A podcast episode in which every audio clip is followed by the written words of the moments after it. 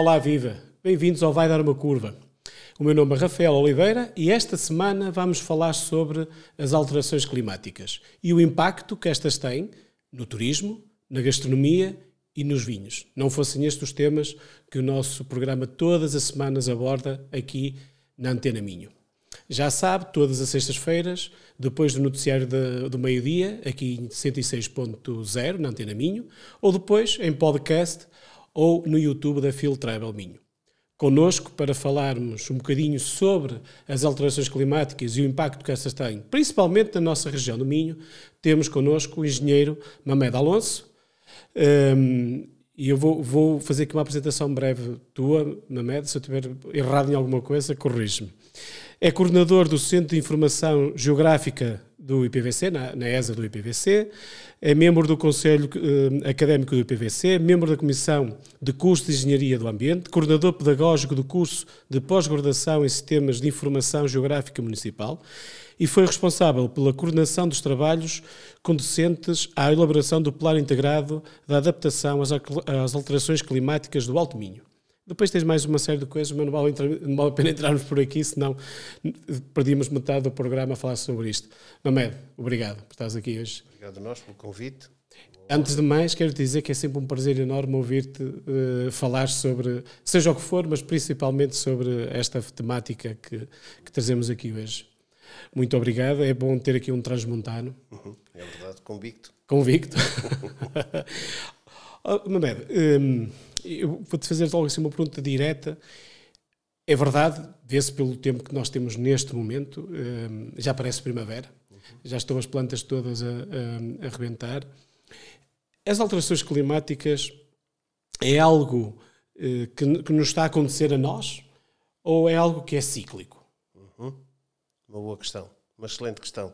Uh, Parece-me que tudo, toda, toda a ciência, todo o conhecimento que, que temos nos mostra que, de facto, o planeta Terra, na sua relação com o astro uh, que nos guia, que é o Sol, uh, se altera. Ou seja, a Terra ciclicamente altera a forma como se roda sobre si própria, o movimento de rotação e translação, ou seja, a relação que ela apresenta com o astro da galáxia altera-se e, consequentemente, há registado é fácil de perceber isso de várias formas, na geologia, uh, na litologia, percebermos que a Terra sempre teve processos de aquecimento e arrefecimento. Uh, e, portanto, há aqui uma forte dimensão natural nestes processos. E esses ciclos são mais ou menos, uh, apresentam maior ou menor tendência, apresentam uma maior ou menor amplitude daquilo que é o processo de aquecimento, arrefecimento, por sua vez, origina todo um conjunto de de processos que estão inerentemente associados e isso é um facto inegável. Tem uma forte dimensão natural.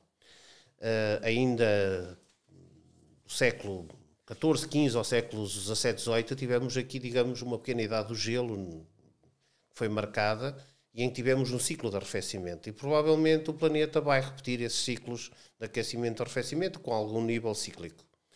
O que é que nos preocupa? O que isto nos remete para provavelmente dizer, então porquê é que estamos tão preocupados com este ciclo de aquecimento que efetivamente não está a iniciar, já se iniciou há umas décadas, provavelmente desde o século XIX, porque é que estamos tão preocupados com algo que até tem uma certa dimensão natural?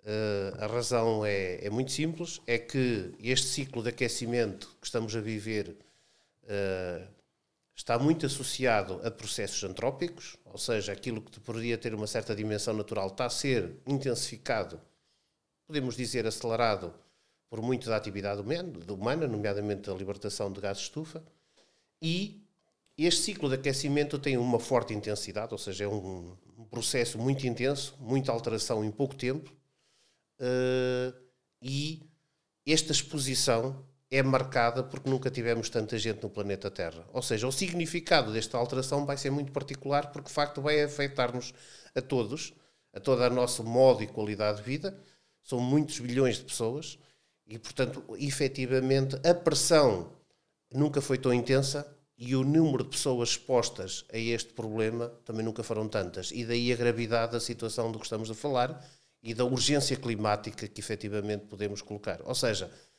há uma naturalidade nisto, mas uh, há uma gravidade que nunca aconteceu, porque nunca tivemos tanta gente no planeta Terra como temos atualmente. Mas então, o que, o que tu queres dizer é que o grande problema é nós sermos muitos nesta fase em que uh, estamos ciclicamente a aquecer. Uh, ainda bem que somos muitos, espero que continuemos a ser e a crescer e aumentar em número e em diversidade, se, for, se, se, houver essa possibilidade. A grande questão é que estamos a, a ser impactados diariamente sob uma série de consequências desta alteração climática, que basicamente é o aquecimento. Não é um aquecimento igual no planeta, nem é um aquecimento igual ao longo do ano. Aquilo que está a acontecer, e sublinho o que está a acontecer e que provavelmente vai continuar a acelerar, é a termos mais radiação, consequentemente mais temperatura, aumento da temperatura, particularmente num período de verão, na nossa latitude, eh, associada a uma diminuição muito, bastante ou ligeiramente menor da precipitação, cada vez mais concentrada em ciclos. E esse, esse facto uh, uh, origina, de forma cumulativa e consequente, toda uma série de processos, desde a forma como uh, a hidrologia, a se armazena água, que consequentemente vamos ter cada vez menos, menos água armazenada, a forma como uh, as plantas e todos os seres vivos, a vida orgânica responde a este aumento da, da temperatura. Consequentemente, nós ainda não percebemos que o homem, o homem com H grande, né, onde é que incluímos, portanto, todos os géneros possíveis, estamos altamente dependentes das condições naturais, dos recursos, das funções. O nosso alimento, no limite, o nosso alimento depende uh, do clima. Uh, a nossa conforto térmico depende do clima a necessidade, a, quantidade de energia que produzimos e consumimos depende do clima. Agora, há uma nota que eu também queria, queria deixar aqui. Não confundir clima com meteorologia. Ou seja, a meteorologia é aquilo que nos acontece diariamente e que muitas vezes, pela proximidade, nos dá uma sensação uh, momentânea o clima tem que ter um ciclo no mínimo de 30 anos para perceber aquilo que é a tendência, aquilo que são os padrões espaciais e temporais. Uh, independentemente do clima, do, da meteorologia que estamos a ter recentemente, ou dependente do, do, do, período de tempo de 30 anos, nós podemos assegurar que o aquecimento está a acontecer, é algo com uma tendência muito marcada, uh, com uma diminuição da precipitação e com uma concentração da mesma, e uh, no limite este contexto. Este contexto, uh, que é algo que envolve toda a atividade humana, toda, acaba por afetar todos os processos onde é que o homem, e sublinho aqui a humanidade, está inerente e associado. Mas, um, Mamed, um, não achas que. Qual é a tua opinião em relação a esta questão que gostava de fazer? Muitas vezes nós tentamos um, comunicar uh, com, com as pessoas, provavelmente não explicar muito bem uhum. o que é que está a acontecer uh, e estamos a culpar-nos a nós próprios pela, por este aquecimento. Muito bem. E parece que uh, de repente toda a gente se lembrou que não podemos comer tanta carne, não podemos comer tanto não sei o quê, não podemos beber tanta água, porque parece que somos nós uh, os culpados disto estar tudo a acontecer. E eu, sinceramente, acho que do ponto de vista de comunicação isto não funciona uh, grande coisa. Mas qual é a tua percepção? Não achas que estamos a, a, a, falhar na forma como estamos a comunicar? Não seria mais fácil nós explicarmos isto? Atenção que isto não é só culpa nossa, isto também há, nós estamos só a acelerar porque também somos muitos, não é? Certo, muito bem. Eh, é um facto, é um facto e hum, provavelmente as pessoas que, que estudam, investigam, e obviamente também comunicam, mas mais cientificamente, técnica e cientificamente, as questões da mudança das alterações climáticas, uh, fazemos-lo às vezes, talvez pela complexidade do processo, de uma forma bastante, diria, hermética e que não ajuda, de facto, a haver uma resposta do ponto de vista da ação climática de qualquer cidadão, até dos mais jovens, menos jovens. E às vezes uh, comunicamos sempre como se fosse uma situação que eventualmente se coloque num médio e longo prazo. Uh, e algo incompreensível. Hum, concordo completamente que temos que, uh, talvez como em tudo, hum, haver alguém que seja capaz de arranjar uma forma de comunicação, seja no canal, no conteúdo, na forma, que nos permita perceber que a mudança climática já está já a acontecer, ou seja, já aconteceu, está a acontecer no, no, no nosso dia a dia. O homem, provavelmente, e isso reflete-se em vários níveis na nossa saúde. Temos, todos nós temos um conjunto crescente de alergias, todos nós eh, necessitamos cada vez mais, sentimos necessidade de ter, uh, enfim, conforto térmico através de ar-condicionado em nossa casa. Todos nós pagamos uma conta de luz de energia cada vez é maior, isso às vezes tem a ver com a alteração do preço, mas às vezes tem a ver com os consumos. Consumimos uh, mais. Os consumos. Uh, todos nós sentimos que efetivamente, ou temos o sentimento de que a resposta da vida uh, das plantas, a sua fenologia não é a mesma, e é verdade, isso reflete-se na quantidade, no tipo, na tipicidade dos produtos que consumimos. todos nós estamos muito preocupados com a espécie de fauna ou flora que está em vias de extinção. Uh, ou seja, mas nós não, não temos alguma dificuldade, isto tem que ser comunicado. Provavelmente todas estas nossas sensações e respostas uh, resultam de um quadro de mudança climática que efetivamente está a acontecer. Ou seja, ele, efetivamente, tudo isto que eu acabei de dizer tem uma íntima relação que tem a ver com a mudança climática. E, portanto, acho que devemos comunicar que é algo que está a acontecer, é algo que o homem está a tentar compreender, do ponto de vista científico e técnico. É, já estamos a fazer muita coisa no sentido de garantir a nossa adaptação a esta mudança climática, ou seja, nós não estamos inertes nem perfeitamente inócuos, já estamos a fazer muita coisa. Isso reflete-se através da administração ao criar espaço verde, ao criar espaço esportivo, espaço lúdico, ao promover a nossa, enfim, o nosso bem-estar em termos até desportivos, de lazer. Eh, passa por garantir melhor capacidade de resposta de, saúde, de serviços de saúde pública, uh, dos, dos, técnicos de, de proteção civil, uh, para garantir respostas a eventos catastróficos, como sejam os incêndios, que em grande medida são, enfim, um resultado imediato e direto daquilo que são as alterações climáticas. Ou seja, acho que temos que comunicar que é algo que está a acontecer, é algo que já estamos a fazer, é algo que já estamos a adaptar, mas é de esperar, é de esperar e todos os modelos em que trabalhamos assim o indicam. Eu tive, enfim, a sorte de trabalhar neste último da, do painel da, internacional para as alterações climáticas. É de esperar que num futuro imediato de 30, 40, 50 anos, esta situação ainda se intensifique. Obviamente, quando nos afastamos no tempo, a incerteza daquilo que vai acontecer aumenta, mas tudo nos leva a crer que isto vai continuar a acontecer, independentemente de garantirmos respostas imediatas de abaixamento da emissão de gases de estufa e tudo, tudo mais vai continuar a aumentar.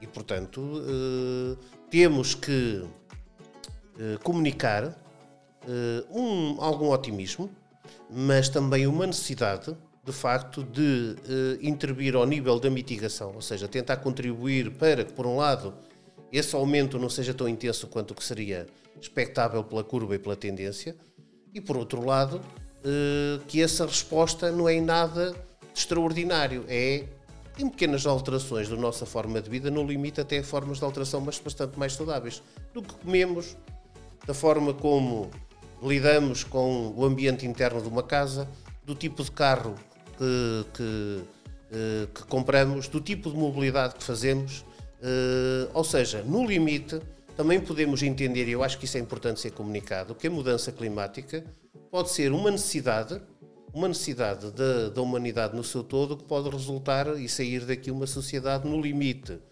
mais capaz, mais justa e até mais proativa, mais proativa e mais saudável. Ou seja, eu não vejo isto propriamente como um fado para uh, a eliminação da nossa civilização, não. Uh, Parece-me que estamos a fazer, estamos a fazer bastante bem e parece-me que somos capazes ainda de fazer mais e melhor. Não vejo isto propriamente como um mal catastrófico, o fim, não, não me parece. Um, apesar de nós termos cientificamente tudo isto uh, a ser trabalhado, temos estas informações e, e, e, é óbvio que o comum dos mortais não tem tanto acesso a esta informação, embora ela existam, mas um, como é que se continua a cometer aqui alguns erros? Por exemplo, hoje soubemos que uma das barragens que produz eletricidade, aqui de, do Alto Minho, um, o governo mandou cancelar a produção de, de, de eletricidade porque não tem água. Um, isto tem um impacto económico enorme Fortíssimo. para nós. Mas claro. como é que Uh, estamos em início de fevereiro, toma-se esta posição e o ano passado fechamos um, uma, uma produção elétrica à base de, de carvão. Como é que aceleramos tanto? Tudo bem, eu concordo que deveremos acabar com, com, essa, com essa produção, mas o impacto ambiental e económico, a pegada ecológica não será mais forte agora que vamos ter que comprar eh, eletricidade fora para, para, para substituir aquela que estamos a parar aqui no território? Pois. Uh, há duas palavras que andam sempre muito associadas. Uh, uma é mudança climática e outra é globalização. E hum, a mudança climática é algo global. Obviamente a gente tem, um, tem uma resposta um, e, digamos, um significado local, mas a mudança acontece à escala global. Aliás, uh, é a mudança dos ciclos biogeoquímicos da relação da hidrosfera do mar com uh, a parte terrestre e toda este, esta interação que resulta nesta mudança. Ou seja, o que acontece é à escala global. E, e, o que está a acontecer à escala global é, sabemos, uma mudança fortíssima do planeta e da interação humana, daquilo que nós vulgarmente chamamos como uma globalização. Muito da, da adaptação ou da ação climática uh, tem a ver com estas escalas de ação.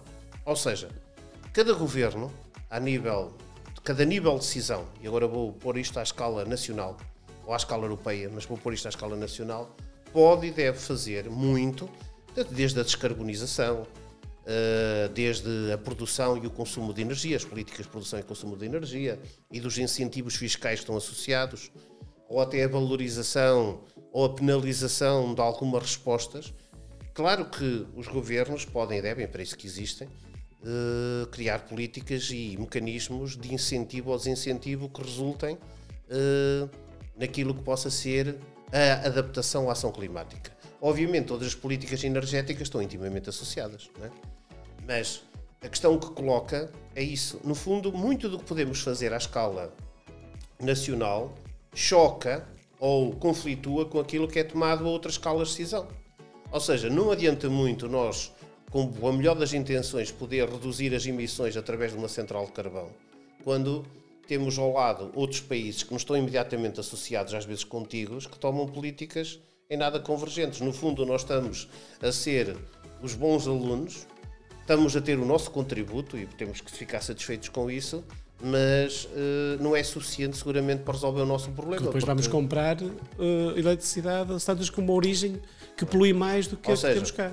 Portanto, todas as cimeiras de clima que temos assistido são efetivamente aquilo que pode, pode contribuir de uma forma muito decisiva, aquilo que se faça de forma coordenada à escala global, à escala do planeta, são aqueles que efetivamente podem contribuir para a mitigação, para a diminuição do problema.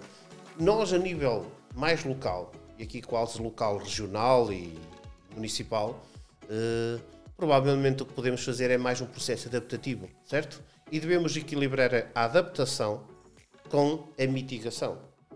Temos que contribuir para essa mitigação, mas também não podemos ser nós, seguramente não vão ser os portugueses a resolver o problema das alterações climáticas. Temos que fazer uma parte pequenina. Temos que fazer uma parte, como é óbvio. Mas também não somos Até porque países... temos essa responsabilidade. Claro, temos essa responsabilidade. Agora, uh, seguramente não, não é um país da nossa dimensão.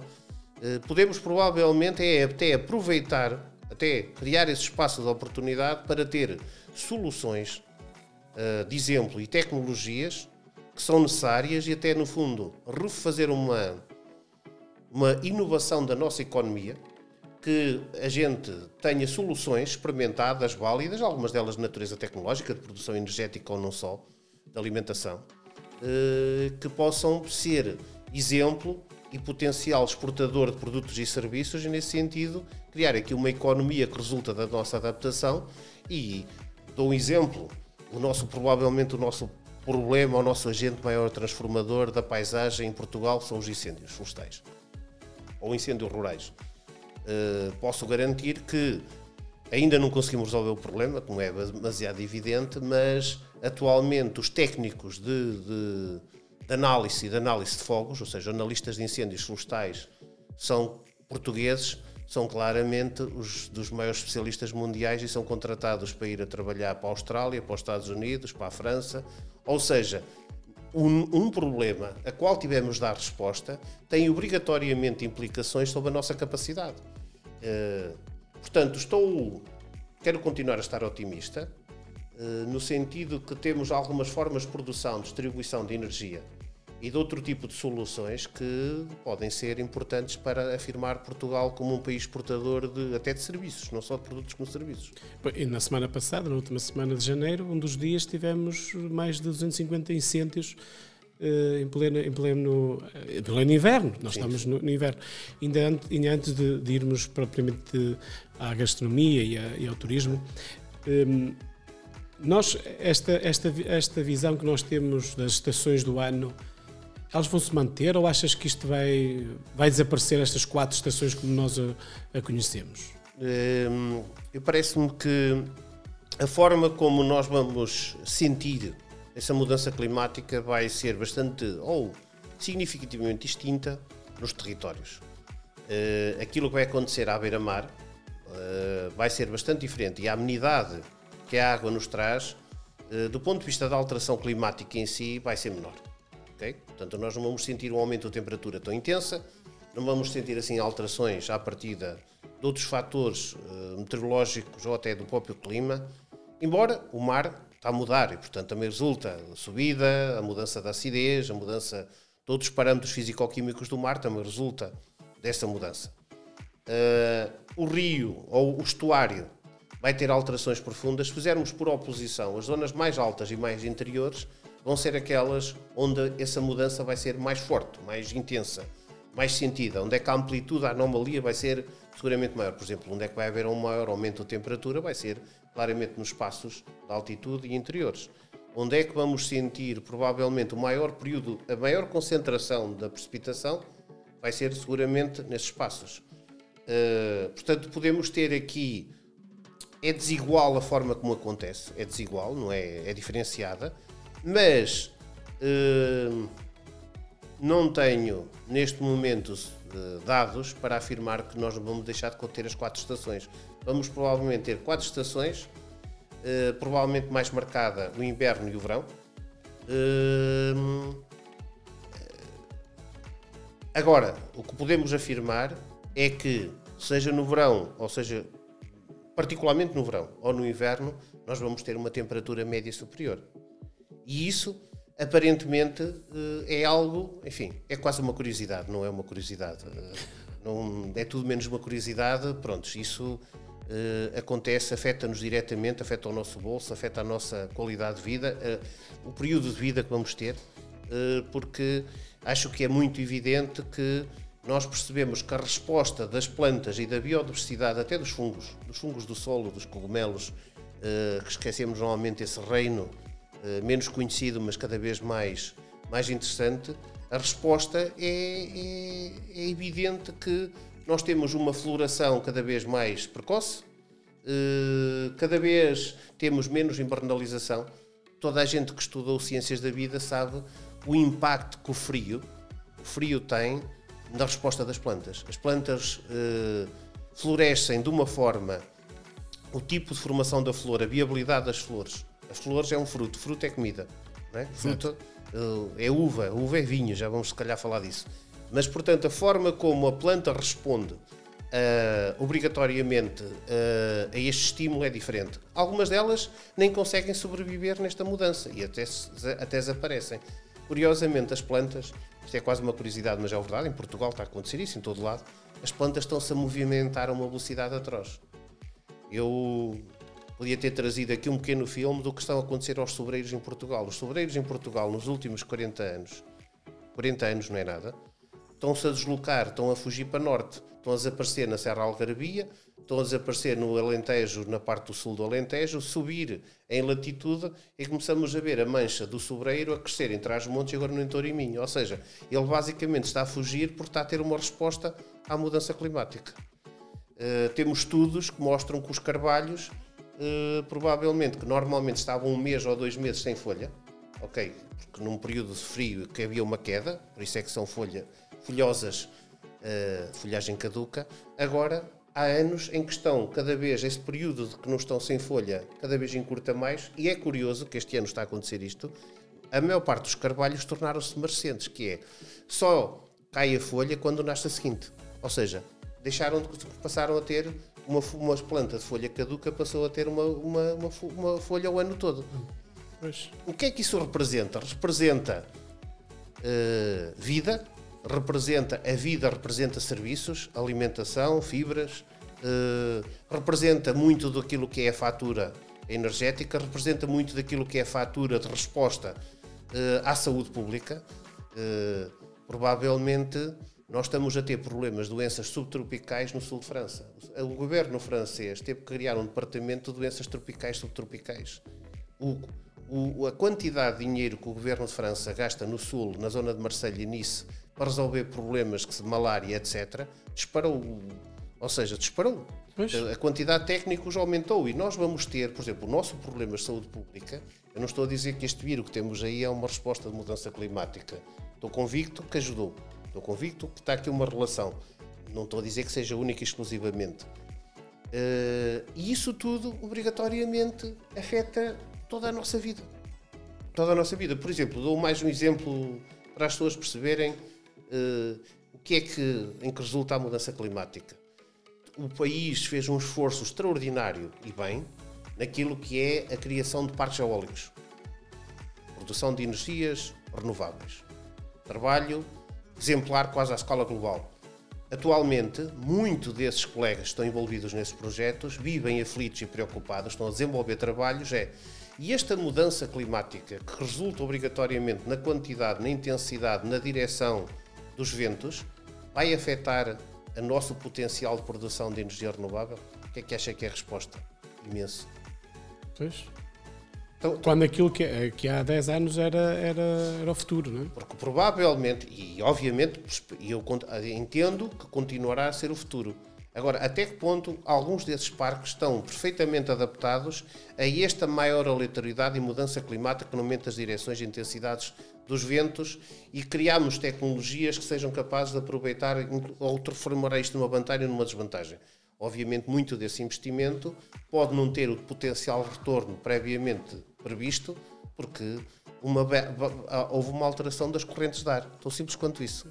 Tão simples quanto isso. Ou seja, o que eu quero transmitir sempre é que quando estamos a falar de alterações climáticas, não estamos a falar nada de intangível, nada de extraordinário, estamos obrigatoriamente a conversar sobre algo que é a nossa vida diária e que afeta a, a parte social eh, do indivíduo, dos grupos e, consequentemente, também da economia. Talvez a parte económica seja aquilo que as pessoas mais rapidamente Mas, entendam e. Pois, claro.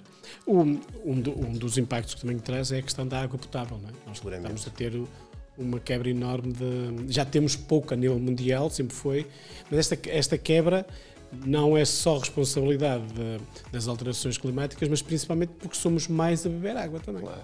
É? Obrigatoriamente Uh, o ciclo hidrológico natural alterou-se completamente. Quando chove muito em pouco tempo, até no limite, podemos ter os mesmos 800 milímetros numa zona que normalmente tínhamos antes.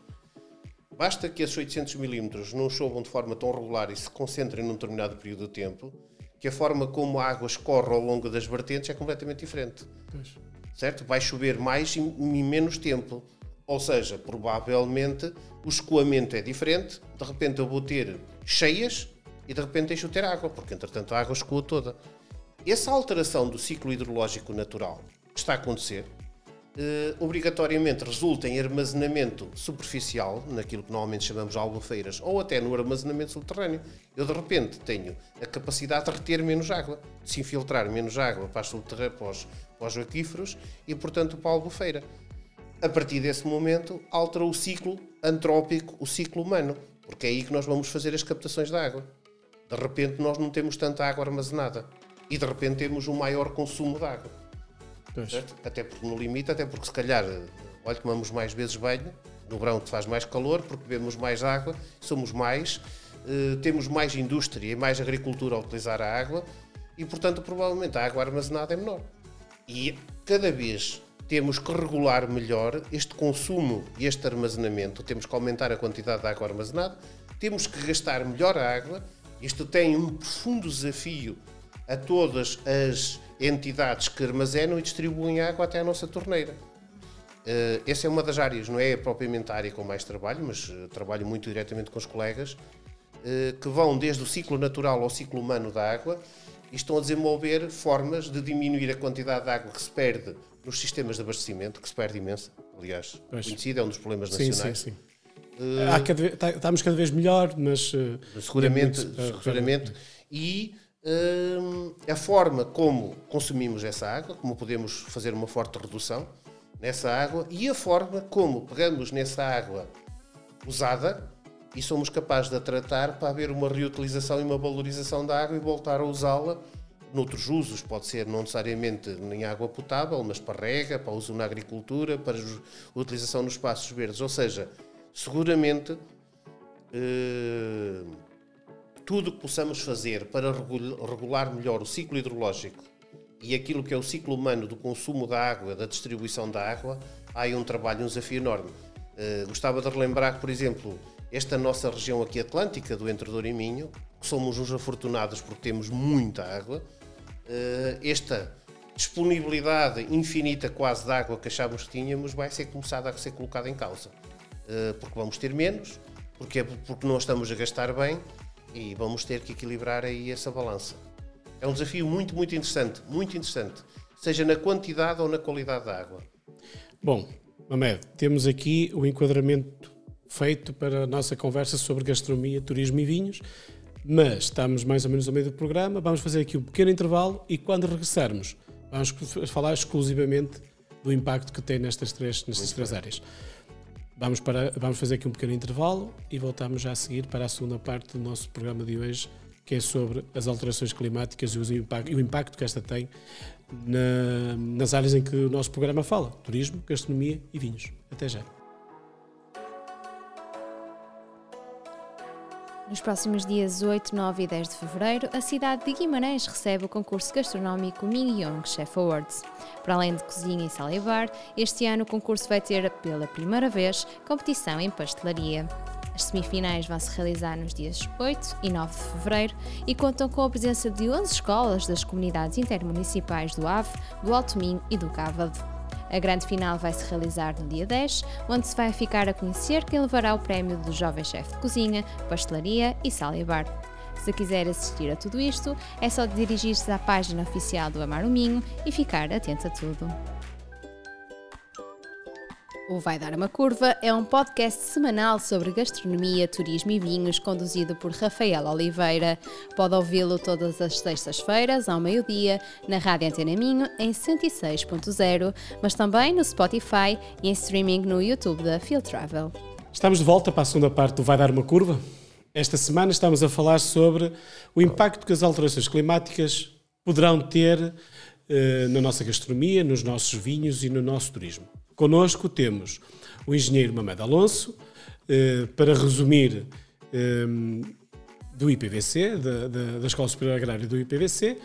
E agora, na segunda parte, Mamed, eh, vamos falar especificamente deste impacto diretamente na, na, nisto. E vou começar pelos vinhos. Estávamos aqui a falar em off sobre isso mesmo e é por aí que eu começo. Estes impactos, a nossa região dos vinhos verdes é reconhecida pelos, pelos vinhos frescos, leves. Um, não é bem o, baixo teor alcoólico aqui. Hoje já não se usa esta expressão porque não é propriamente baixo teor alcoólico, mas tem um teor alcoólico inferior aos outros. Vai sofrer eh, alterações com estas, com estas alterações climáticas? Seguramente vai ou está, está a ter, a ter esse, esses impactos, esses desafios.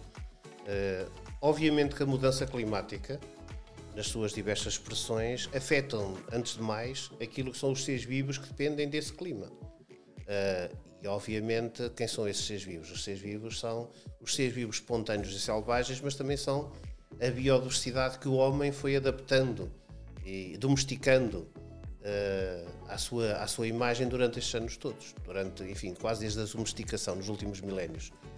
Uh, provavelmente um dos melhores exemplos daquilo que foi a domesticação e a melhoria da biodiversidade agrícola, da agrobiodiversidade, são as vinhas. Ou seja, eh, aqui no Mediterrâneo e na região atlântica também, eh, o homem teve a capacidade de pegar na vitis vinífera e uh, ir desenvolvendo, adaptando imensas castas e variedades. Ou seja, nós temos livros em que na região dos vinhos verdes nem que no século XIX tínhamos dezenas, enfim, penso que passava a centena de castas diferentes. Isso é um é, é uma riqueza, é uma diversidade extraordinária para aquilo que possamos fazer e que iremos fazer. Particularmente neste contexto que estamos aqui a falar, é? porque uh, se de repente o clima muda, a relação deste tipo de plantas, este e outro tipo de plantas, com o clima altera-se. Uh, seguramente o hábito fenológico, ou seja, quando a planta abrolha, como é que a planta cresce, como é que a planta faz a floração, a forma como é que essa floração efetivamente avinha ou desavinha, não é? Se forma uma uva, a forma como essa uva evolui na sua relação entre o nível de açúcares e o nível de ácidos que contém. Portanto, obviamente, isto é uma resposta imediata e direta àquilo que é o seu contexto climático. Aliás, eh, uma das questões que nós trabalhamos é em zonagem vitivinícola e eu sei que aquilo que diferencia as regiões vitivinícolas, antes de mais nada, é o clima. Depois é o solo, a uma escala muito local, e depois é a topografia. Ou seja, se eu quiser criar uma divisão, eu primeiro começo a fazer a divisão do clima e do microclima, a divisão do solo e, consequentemente, a topografia dentro das parcelas e das quintas, etc. E, portanto, se o contexto muda, curiosamente aqui nos verdes, isso também está a acontecer. Ou seja, uh, uh, obrigatoriamente estamos a ter uh, uvas uh, com maior grau de açúcares, que isso permite obter obrigatoriamente um maior nível de, de álcool e obrigatoriamente esta relação entre o álcool, açúcar, açúcar, álcool e acidez pode-se alterar. Isso pode acontecer em alguns anos de forma mais marcada, em algumas castas de forma mais marcada, e, portanto, por isso é que é importante guardar este património genético e biológico de várias castas, porque algumas das castas estarão seguramente mais adaptadas a esta mudança. Se nós, em vez de termos, atualmente usamos uma dúzia de castas, das quais algumas são aquelas que definem algumas das sub-regiões, porque são aquelas castas emblemáticas, certo? Os loureiros, os alvadinhos, os perfeito, perfeito, porque isso ajuda a divulgar toda uma tipicidade, etc se nós tivermos aqui uma forte diversidade de castas, este património genético, nós provavelmente teremos a capacidade de adaptação. Muito do que se está a fazer é alterar as tecnologias de produção. A forma como plantamos, a forma como pomos a planta, uh, o sistema de condução, a forma como podamos essa planta, o tipo de produtos que aplicamos nessa planta. Curiosamente, uma das implicações das alterações climáticas é que os requisitos eh, posso dizer mesmo, o esforço de, uh, de, combate aos problemas fitossanitários de repente disparou. Né? Porque, no fundo, no fundo, este clima também permite a propagação de uma série de pragas e doenças que nós obrigatoriamente claro. temos subido debaixo do olho. Uh, mas, de facto, as tecnologias da produção alteraram-se, que são uma forma de resposta, de, diria, quase adaptação à mudança climática. Está a acontecer, Estamos a ter vinhos com perfis diferentes, eh, eu diria mesmo que já vêm da, da, da, da vinha, e, e, obrigatoriamente é um desafio muito interessante. Eu estou convencido que vamos ser capazes de, ou estamos a ser capazes de ultrapassar, mas um dos desafios interessantes é a pergunta que eu deixo e que, que é aquela que nos coloca todos os dias: é vamos conseguir garantir a tipicidade dos vinhos verdes num futuro próximo, médio, longo, perante um quadro de alterações climáticas? Ou seja, será que vamos conseguir manter o vinho verde na sua distinção, na sua tipicidade, quando de repente vamos ter uvas diferentes? É uma boa pergunta. Eh, é um desafio muito interessante do ponto de vista científico e técnico, porque eu estou convencido que um dos, um, um dos benefícios maiores e daquilo que é também o sucesso do vinho verde, que é um caso de sucesso, é de facto fazer um vinho diferente a uma escala nacional e global, não é? E, portanto, vamos garantir a sua tipicidade, sendo que tudo ao resto à volta está a mudar. Tu, tu há pouco, na, na, na, primeira parte do programa, falaste da deslocação dos, dos, dos sobreiros, não é? Certo. Um, isto também está a acontecer com as vinhas. Já se brinca, e apesar de não ser uma brincadeira muito, certo. que um, já temos vinhas no sul de, de Inglaterra ou uhum. no centro de, da Bélgica. Muito bem. Ou seja, um, provavelmente vamos ter países que nunca produziram vinho que vão passar a poder produzi-los daqui a uns anos. É isso certo. que irá acontecer, não é? Certo. Assim como na nossa região, ou seja, na região norte, uh, no Trás-Montes, na região de Trás-Montes, na, na, região do Douro, uh, podíamos falar no Dão, enfim, mais na, na região das Beiras, mas assim aqui no Alto Minho, o sítio onde é que nós estamos a fazer uh, vinhas também está a ser alterado. Ou seja, nós hoje em dia estamos a plantar vinhas em sítios que seriam perfeitamente impensáveis aqui há 20 ou 30 anos atrás. Por exemplo, uma tendência marcada no Douro, muito marcada no Douro, que traz outro tipo de implicações uh, interessantes, desafios interessantes, mas aqui também é a tendência do vinho subir em altitude. Ou seja, plantarmos vinhas cada vez mais, mais altas. altas Isso é um processo de adaptação. Ou seja, nós vamos tentar manter o mesmo tipo de vinha, de uvas e de tipo de vinho, tentando subir em altitude, ou seja, como uma resposta à subida da temperatura, sabendo que as zonas mais altas, teoricamente, são mais frias. Sim. Isso é um processo adaptativo. Então, às vezes, achamos extremamente curioso, como acontece na região de Monção, Melgaço, colegas a fazer experiências e às vezes. Sim, o Soalheiro está a fazê-lo a 1100 metros de altitude, não é? Isso é uma resposta adaptativa e provavelmente é uma tendência que vai continuar a acontecer. Isto no, sempre com o intuito de preservar aqui esta tipicidade sim, que temos do, do, nosso, do, nosso, do nosso vinho, do nosso vinho da região dos vinhos, dos vinhos verdes. Um, outro outro do, dos impactos que me parece também que, que poderá acontecer um, é a questão do, do, do, do produto uh, local. Eu, eu não, não, sou muito, até porque não existe uma definição de produto endógeno, claro. não, não, gosto muito de usar essa palavra, gosto mais de usar a produção local, porque a nossa gastronomia, no fundo, é aquilo que nós, em determinada época, temos disponível para comer e depois bem. cozinhamos com aquilo. Muito. Uh, a gastronomia tradicional que hoje temos não vai ser a mesma que vamos ter daqui a 50 anos. Há produtos que provavelmente vão começar a aparecer mais no nosso, na nossa gastronomia, que hoje não faz parte do nosso, da nossa, da nossa, dos nossos produtos disponíveis, ou ainda são poucos, mas vão começar a aparecer mais na nossa gastronomia. Sim, achas? Estou convencido que sim. Um aspecto importante que temos estudado uh, é que pode ser uma vantagem da nossa região, nossa região, uh, mesmo em Toriminho, relativamente a outras regiões mais homogéneas do ponto de vista paisagístico, é pelo facto de sermos uma região muito recortada do ponto de vista paisagístico, ou seja, com uma alteração do relevo, com uma morfologia bastante acentuada, é, acaba por ser algo que às vezes é apresentado quase como uma dificuldade à produção e pode ser vista no sentido, ou seja, é muito mais fácil definir microclimas quando temos uma região recortada do que numa região plana. Esses microclimas Alguns deles vão resistir muito bem, tem a ver com a topografia local claro. do terreno, a muito melhor à mudança climática. Ou seja, a mudança climática não vai ser igual em todos os pequenos vales que vamos tendo por aí. Um dos trabalhos que nós fazemos e que está a ser extremamente interessante é quais são esses pequenos vales, esses pequenos microclimas, onde é que a anomalia climatológica poderá ser menor. Imagino, facilmente imagino, que isto tem implicações e interesse imenso para uh, as empresas que querem plantar vinha, onde é que estão esses locais? Quem diz vinha diz pequenos frutos, uh, diz pomoideas, uh, diz plantas anuais uh, ou outro tipo de frutos. Ou seja, a, a, questão da produção alimentar, a questão da base da produção alimentar está em profunda mudança, antes de mais nada por os hábitos alimentares, pela globalização e pela mudança climática. E obrigatoriamente essas, essas alterações que estão a acontecer ao nível da cadeia de produção alimentar, por exemplo, uh, um, um, fruto que está a começar a aparecer e pode ter o seu imenso interesse no futuro, o maracujá, os pequenos frutos, outro tipo de o produções. Kiwi, por exemplo. O kiwi, seguramente. O kiwi começou a ser produzido no Entrador em Minho nos anos 80. Hoje em dia temos centenas, se não milhares de hectares e é uma região com um potencial, com uma capacidade produtiva do kiwi. Ora bem, muito disso aconteceu também por mudança climática e processo de adaptação à climática.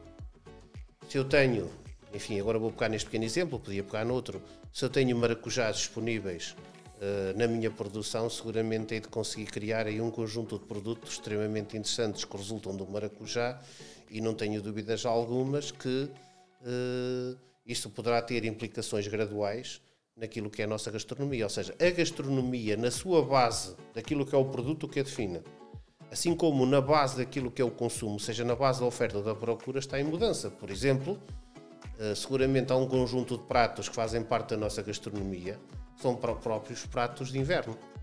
Sim. Espero que não desapareçam, porque São, alguns são espero, ótimos. Espero, mas Bom cozinhar português, mas papas sarrabulhas. seguramente o estímulo para nós consumirmos alguns pratos mais fortes de inverno pode diminuir na medida que eh, provavelmente vamos ter eh, Menos período de inverno. menos frio nesse período de inverno.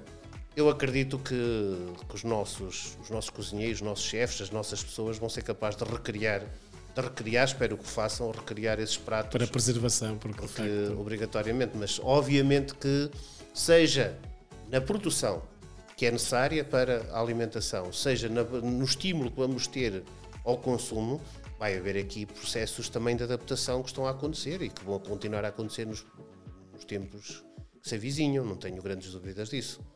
do, do ponto de vista turístico, o que é que achas que vai acontecer?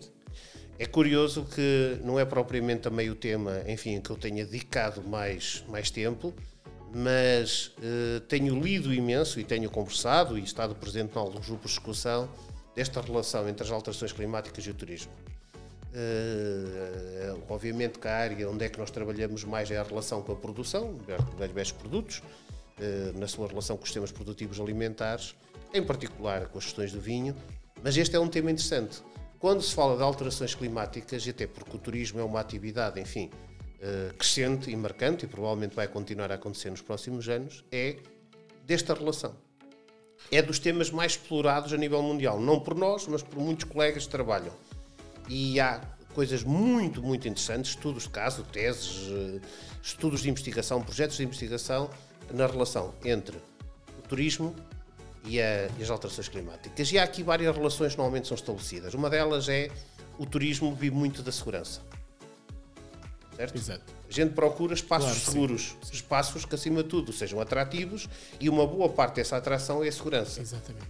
Eh, obviamente em sítios onde é que há muitas catástrofes naturais, os tufões e tudo o resto, portanto, seguramente não hão de ser mu- muito atrativos.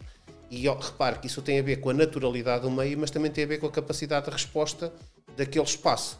Obviamente, um turista que quer vir para o Entrador e Minho há de saber que o Entrador e Minho não tem grandes catástrofes naturais. E ao mesmo tempo, se existirem, a nossa proteção e os nossos serviços de saúde pública têm uma capacidade de resposta efetiva, Efetiva. imediata, oportuna. E portanto, esta questão eh, tem, está a alterar, ao que leio e ao que observo, bastante algumas questões de padrões, dos próprios padrões de, de- do turismo. Penso que a nossa região tem muito que fazer a esse nível. Por exemplo, preparar-nos para problemas de saúde pública, eh, termos agentes de proteção civil e, acima de tudo, mostrar que no meio destas alterações todas, o Entre Douro e Minho ainda é uma região não tem grandes sismos, não tem seguramente problemas de tufões e furacões e etc. E, portanto, o último marmoto que tivemos, que já tivemos, foi, há, foi no, no século XIX e, portanto, estamos aqui perante uma região em que, independentemente das alterações que estamos a ter, ainda não são intensas e, portanto, ainda continua a ser um espaço seguro climaticamente. Depois, há outra questão que normalmente é florada muito neste ponto, que é eh, a íntima relação entre as alterações climáticas e o turismo de sol e praia. Ou seja, eh, provavelmente o turismo que mais se é afetado, até porque o mar está a mudar muito, Claro. e portanto a- o avanço, o recuo da costa, a alteração dos padrões de, eh, de, de marés, eh, as alterações, inclusivamente a quantidade de ultravioletas que está a aumentar, torna alguns locais, enfim, quase inóspitos durante uma boa parte do dia e durante uma boa parte do ano. Ou seja, o turismo sol e praia é seguramente um dos turismos mais afetados pelas alterações climáticas. Curiosamente, o turismo de natureza, o turismo religioso, que aquele que depende, enfim, de um meio natural não tão exposto, não tão como é, o- como é a costa, e que eh, o turismo cultural, esse é aquele que menos depende das condições naturais. Depende das alterações climáticas, das condições Claro. naturais, por óbvio. Sim. E, portanto, muitas vezes esse turismo, esse turismo, eh, enfim, que eu não sou especialista na área, não é? mas, eh, mas, enfim, tento estar atento, esse turismo religioso, esse turismo de evento, esse turismo eh, cultural, o turismo até de natureza, em algumas áreas, esse turismo, de alguma forma, pode ser apresentado como um turismo adaptado às alterações climáticas, porque é provavelmente os locais menos expostos. É curioso que muitas vezes, uh, que é uma área que eu, que, eu, que eu entendo interessante e às vezes tento praticar, que é o turismo uh, para públicos muito pequenos, mas muito interessantes, que é públicos pequenos, que é o turismo técnico, o turismo científico. Há expedições, há, há, há um, operadores em Inglaterra, provavelmente o Rafael saberá muito melhor do que eu estamos a falar, que se especializam, e eu conheço um ou outro, que se especializam em criar grupos de investigadores da Universidade de Oxford ou de Cambridge ou do Imperial College, etc., em que juntam 30 ou 40 investigadores que pagam por isso e de repente os colocam, como eu sei, uma temporada ali no Carvalhal de Faf para estarem ali a conhecer melhor o Carvalhal de Faf estudarem o processo de adaptação do Carvalhal de às alterações climáticas.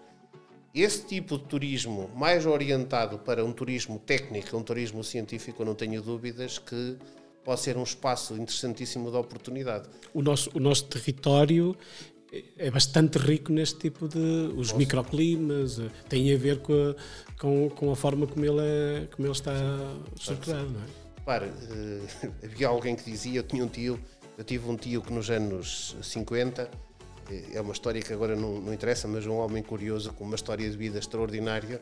O irmão mais novo do meu pai, no final dos anos 50, emigrou para o Brasil. E eh, as razões são interessantíssimas. E então o homem estava sempre no Brasil e estava sempre a dizer que Portugal era muito pequenino, o país do Brasil é que era grande, e ele dizia, perfeitamente enganados, Portugal é um país encolhido, muito encolhido se nós esticarmos bem Portugal, fica melhor que o Brasil. E, e, eu achava piada a expressão dele, mas hoje estou completamente convencido que é assim. Porquê? Nós, num pequeno, num pequeno número de quilómetros em que a gente faça um percurso, entende ou passa por condições completamente distintas. Verdade. Eh, Imagens, Isto acontece, acontece no Alto Minho, acontece no Cávado, acontece, Minho, acontece no Ave, acontece quase no Douro. Uh, e essa diversidade de condições naturais, de climas, uh, que obrigatoriamente resulta numa diversidade de paisagens e até de culturas e de patrimónios diferentes, é, um, é uma riqueza extraordinária a todos os níveis, não é? do ponto de vista, obviamente, humano, cultural, mas também para estudar a mudança climática. Ou seja, Portugal, nessa via, pode quase ser apresentada porque eu, de repente, estou junto ao mar, estou num estuário do Lima ou do Minho, e, ou, e desloco-me a meia hora e estou num espaço de 1300, 1400, quase 2000 metros de altitude, numa região de montanha, de altitude ou montanha. Isso é, é único, não é fácil, parece-me a mim, não, é, será, não será exclusivo, mas não há muitos espaços onde é que isto pode acontecer, até do próprio estudo e experimentação, porque também isto também se vive da experimentação de adaptação às alterações climáticas. Um, e, agora, mesmo estamos quase a terminar o programa, nós somos uma região, uh, e há pouco disseste bem, recheada de, de água. Certo. Temos água por todo, por todo lado, somos diferente também a região do Minho, porque de facto é rasgada uh, em muitos sítios por, por circuitos de água, rios os maiores, os mais pequenos, temos claro. imensa água. Um, vamos continuar a ter uh, esta água Hum, ela vai aquecer, se aquecer vai, vamos ter outro tipo de, de, de peixe, o que é que... Essa questão, essa questão do, do, do, elemento essencial à vida, era assim que nos ensinaram logo nas primeiras letras, é, é a parte mais importante, ou seja, não tenho grande dúvida que os seres vivos ou a biodiversidade é uma parte importante deste, desta complexidade, mas o elemento que de que forma regula o planeta e regula o planeta até do ponto de vista, do ponto de vista climático. Uh, é água. De facto, esta nossa Portugal tem aqui grandes grupos. Um primeiro grupo, Portugal é marcadamente mediterrâneo. Eu diria que aquilo que era a Lusitânia, uma boa parte da Lusitânia é mediterrâneo. E depois temos aqui uma frente atlântica, onde é que nos inserimos, onde é que digamos, as características climatológicas são bastante diferentes. Depois temos ali uns espaços de altitude interiores onde é que a continentalidade é mais marcada e diria que Portugal, aliás, Portugal é riquíssimo uh, até do ponto de vista de biodiversidade, porque no fundo em Portugal temos aqui estes três biomas, temos aqui estes três espaços em conflito e, portanto, os espaços de fronteira são sempre muito, muito interessantes. Até fronteiras humanas. é onde é que as coisas se encontram, onde é que as coisas acontecem, onde é que se promove essa diversidade. É interessante de que a quantidade, mas acima de tudo o armazenamento de água no Entre e Minho, nesta frente atlântica que marca e define a nossa região, é algo histórico, mas também foi promovido. Ou seja, o homem, ao longo, principalmente, eu vou pôr isto nos últimos séculos, construiu uh, toda uma paisagem, no fundo promoveu o armazenamento e a conservação da água e do solo. Eu quando faço um socalco, e o Entre e Minho tem tantos ou mais socalcos que o Douro. Sim, é verdade. Ok? Um aspecto... Não estão todos concentrados como lá, não é? Mas... Nem mais. Isso é um aspecto importante. Os antrossolos, os antrossolos uh, são algo que marca muito o Entre e Minho, ou seja, é um solo formado pelo homem. Eu quando faço um socalco, eu basicamente o que estou a fazer é a interrupção do ciclo hidrológico, ou seja, a água em vez de escoar por ali abaixo vai-se infiltrando, vai-se metendo nas leivas, vai-se infiltrando, etc. Ou seja, aquela água vai descendo e vai aflorando, regulariza a afluência à linha d'água imediatamente que, que, que, drena aquele claro. espaço. E assim consecutivamente. Ou seja, se eu conseguir manter as nossas serras arborizadas se conseguir manter os nossos socalcos, as nossas paisagens vivas, eu tenho, acredito, e se construirmos aí uns sítios estratégicos de uns bons embalses de água, eu não tenho dúvidas que vamos continuar a ter imensa água na Toriminha. Se nós continuarmos a deixar arder tudo, deixar as serras sem, sem vegetação, se deixarmos cair que os socalcos desçam por ali abaixo porque não estão a ser mantidos, não estão a ter uma agricultura, não estão a ser. Coisa que acontece noutras latitudes. Acontece na Sardenha, acontece na Sicília, acontece na, na Grécia. Ou seja, há muitas zonas onde é que estes antrossolos, enfim, já deixaram de ser cuidados há alguns anos e de repente aquilo são autênticas avalanches de neve e às vezes levam aldeias e vilas em cima, à frente. Pois. Nós estamos a incorrer nesse perigo. Okay? Espero que, que os pequenos casos que já aconteceram não, se, não, não cresçam. Se nós conseguirmos manter uma paisagem viva, arborizada, com muita vegetação, que regule, aproxime, promova uma, uma infiltração, até uma precipitação invisível, como nós lhe chamamos, e toda uma paisagem agrícola viva, eu acredito que vamos continuar a ter água, porque essa água vai ser regulada. Se nós nos esquecermos da importância de tudo isto, eh, penso que o que vai chover uma forma muito intensa, vai aparecer, vai, vai desaparecer no mar e quando nós vamos precisar da água, ela entretanto já está em Viana, já está na Póvoa do Barzinho, já fugiu. Ir, já fugiu e nós vamos ter começar a ter uh, períodos uh, com déficits hídricos muito fortes, seja na produção agrícola, seja para o consumo humano. Incorremos nesse perigo. Mamed Alonso, obrigadíssimo. Foi um prazer mais uma vez estar aqui contigo e conversar e ouvir-te a falar sobre este tema, cada vez mais importante. Ainda há, pouco, ainda há poucos dias uh, tivemos num seminário onde falámos sobre isto, no Alto Minho, uh, e de facto é, um, é um tema cada vez mais, mais, mais importante que se fale, principalmente que se desmistifique aqui algumas, algumas situações e que, e que percebamos todos que isto não é só a nossa culpa, nós estamos a participar uh, nela, mas não somos o principal ativo, provavelmente, que, que o está a fazer.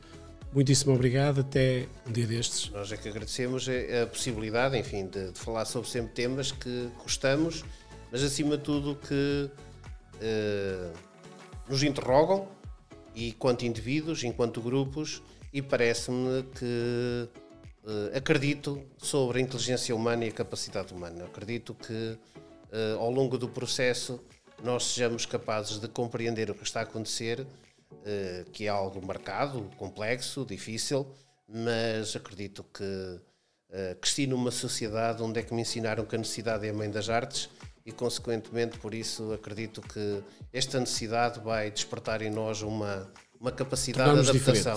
Uma capacidade de adaptação. Até no limite, podemos sair disto mais capazes e e mais preparados para outros desafios. Muito bem. E nós ficamos então por aqui.